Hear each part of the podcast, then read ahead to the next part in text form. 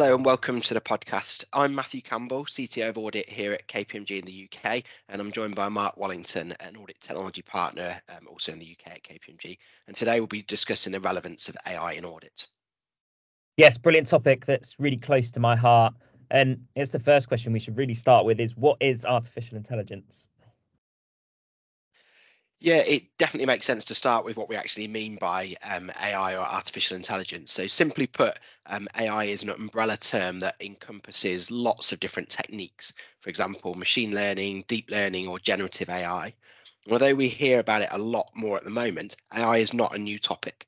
The history of AI can be traced back to the early days of computing, when scientists and mathematicians began to explore the possibility of creating machines that could think and reason like humans.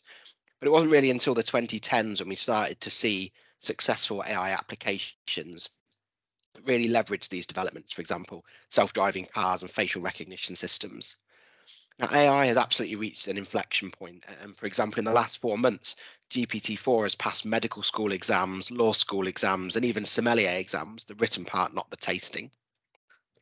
Nice. I think that's um, a good point to pick up on where we actually are now. And interestingly, our colleagues at KPMG in the US ran a survey in July across uh, over 200 financial reporting leaders, and that found that 65% said that they were already using AI in and around the financial reporting process, and 49% had already piloted or deployed some sort of generative AI. Main focuses were seen to be around driving efficiencies, getting access to more accurate data, and being able to more easily identify outliers and perform analysis on the data. So we think about what does that tell us? Well, for me, it says that artificial intelligence in financial reporting and audit is a today topic rather than a future topic. And in my view, from conversations I've had with organisations in the UK, is that that 65% sounds a little bit high in terms of adoption, but it certainly reflects the ambition and the recognition of the need and the value of incorporating AI within financial reporting processes. And if I think about what we're doing at KPMG from an audit point of view, um, to meet the expectation that we're also using artificial intelligence in the audit, I think firstly we've really focused on our people, um, and that means data science skill sets for every single one of our auditors, and then really combining that with the ongoing audit and business knowledge, but also some of the softer skills. So having a curious and forward-thinking mindset that can really best l- leverage um, the AI assistants that are starting to come through. And then importantly, of course, we've been working on the technology itself. So we're investing significantly in a broad range of technologies, and AI is just one component of a much wider technology agenda that we've got. Which I, think brings us really nicely onto how auditors are, are using AI here at KPMG, our auditors access all our digital audit capabilities through our smart audit platform known as KPMG Clara. Whether that's collaboration tools or workflow technology or our analytics and AI capabilities. Now, while I can't show you all of our AI capabilities via podcast, I did want to give you three quick examples of how AI is transforming audits. So, firstly, I'd like to talk um, about Mindbridge. We have a strategic alliance with them. Now, historically, to analyze audit transactions, we'd select a, a random sample. Um, best way to imagine this is think about a fast flowing river that represents billions of transactions in a company. An auditor would dip a bucket into that river and look at the items in the bucket and make conclusions on everything in the river based on that small sample. Well, now with Mindbridge, we can take every transaction and we use AI to give each of them a score based on how risky they are. We filter out those that are lower risk and then leave the high risk items to be assessed by auditors using their understanding of the business. And this helps us find the needles in the haystack without knowing it's a needle we're actually looking for to start with. This allows a much better quality audit evidence and a much better understanding of the businesses that we audit. Second example, so disclosure checklist. So this is checking that a set of financial statements includes everything that it should do. Before this was done by a junior auditor spending time reading the financial statements and completing a manual checklist of around a thousand questions. This was time consuming, it's not exciting, and it's prone to risks of error and inconsistency. Well, AI can significantly accelerate that process, identifying and highlighting suggested answers to many of the questions. But the AI still needs to learn and improve. Here, AI is not replacing the auditor. It's about bringing the best of what the AI can do together with what the auditor can do um, to enable better consistency, more effective use of time, and ultimately better quality work. My third example is Copilot, which is Chat GPT style technology. Microsoft have embedded this into their Office suite, and we're embedding similar capabilities within KPMG Clara.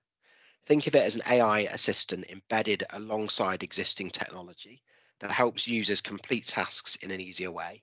Importantly, though, it creates suggested answers or draft documents. We still need a human in the loop to review, edit, and take responsibility for the output. So I said they're just three quick examples of how auditors are using AI at KPMG, but hopefully brings to life how AI can actually be used um, in an audit. Brilliant. So really exciting stuff, but we appreciate it's not always plain sailing. So I wanted to pick up on some of the challenges because we've learned a lot during our AI journey so far. And we've learned particularly there are some significant challenges that we've had to work through you know, I've spent quite a lot of my time explaining to people that ChatGPT is not the answer to all of our problems. As an example, ChatGPT can't give me information on a company's performance in 2022 because its knowledge base stops at September 21. And there was a study recently by Stanford and Berkeley that was able to show that for certain tasks, ChatGPT is actually getting worse over time. So it's picking up bad habits based on its use out in the public domain and new data that it's being fed. So we've been proactively addressing those challenges as well as a range of other issues. So, for example, data security and privacy. We've implemented our AI within KPMG's boundaries and our control environment rather than using public services like ChatGPT. And things like knowledge gaps and lack of domain expertise, we've started to give our AI models access to KPMG information, things like our audit methodology and guidance documents, so it can learn the good habits that we want it to pick up. And then when we think about transparency and explainability, that's obviously a key question from our regulators. How do we evidence the decisions made by the AI? We've really got two main approaches to that. Firstly, we're making sure that the auditors are always in the loop and that they make the final decisions. And then secondly, some AI techniques are actually more explainable than others, and we've prioritized using those techniques, even if in some cases that does mean a slightly lower level of accuracy or automation. So I think finally that brings us on to what are the questions that we think you should be asking of your auditor, even in the cases where that is KPMG. So 93% of business decision makers think that generative AI will provide value to their business, meaning companies will apply AI across their finance processes, whether that's in financial planning and analysis to create a first pass narrative of the company's financial performance, whether that's in compliance and risk, using it to scan for new upcoming regulations or assist with regulatory reporting requirements. So I wanted to leave people with a couple of questions they can take away and ask the key stakeholders in the companies that they're involved with. So firstly, who's actually responsible for making the decision to develop and deploy AI? So AI is available to everyone now. And given the pace of change, AI could soon or already be embedded throughout key processes and controls is there a clear process in place for deciding when to use AI and when not to? When to use a third party AI service or when to develop something yourselves?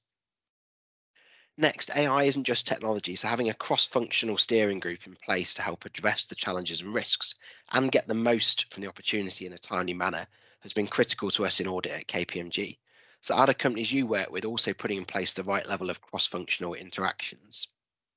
I'd also ask how is management coordinating its AI governance activities with its cybersecurity and broader data governance activities.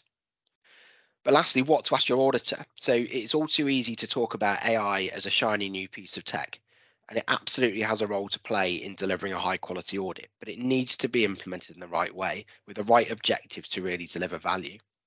So whether it's asking for tangible examples of how AI has helped improve audit quality, or asking how the auditor is going to audit the company's own use of AI.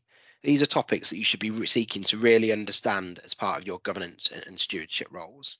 Okay, hopefully that's given you some really helpful insights to take away there. And I'm sure both of us could continue talking about this for a while, but unfortunately, that's all we have time for in today's podcast. I really hope you've enjoyed the session and hope you'll join us for the next podcast in the future. Thank you and goodbye for now.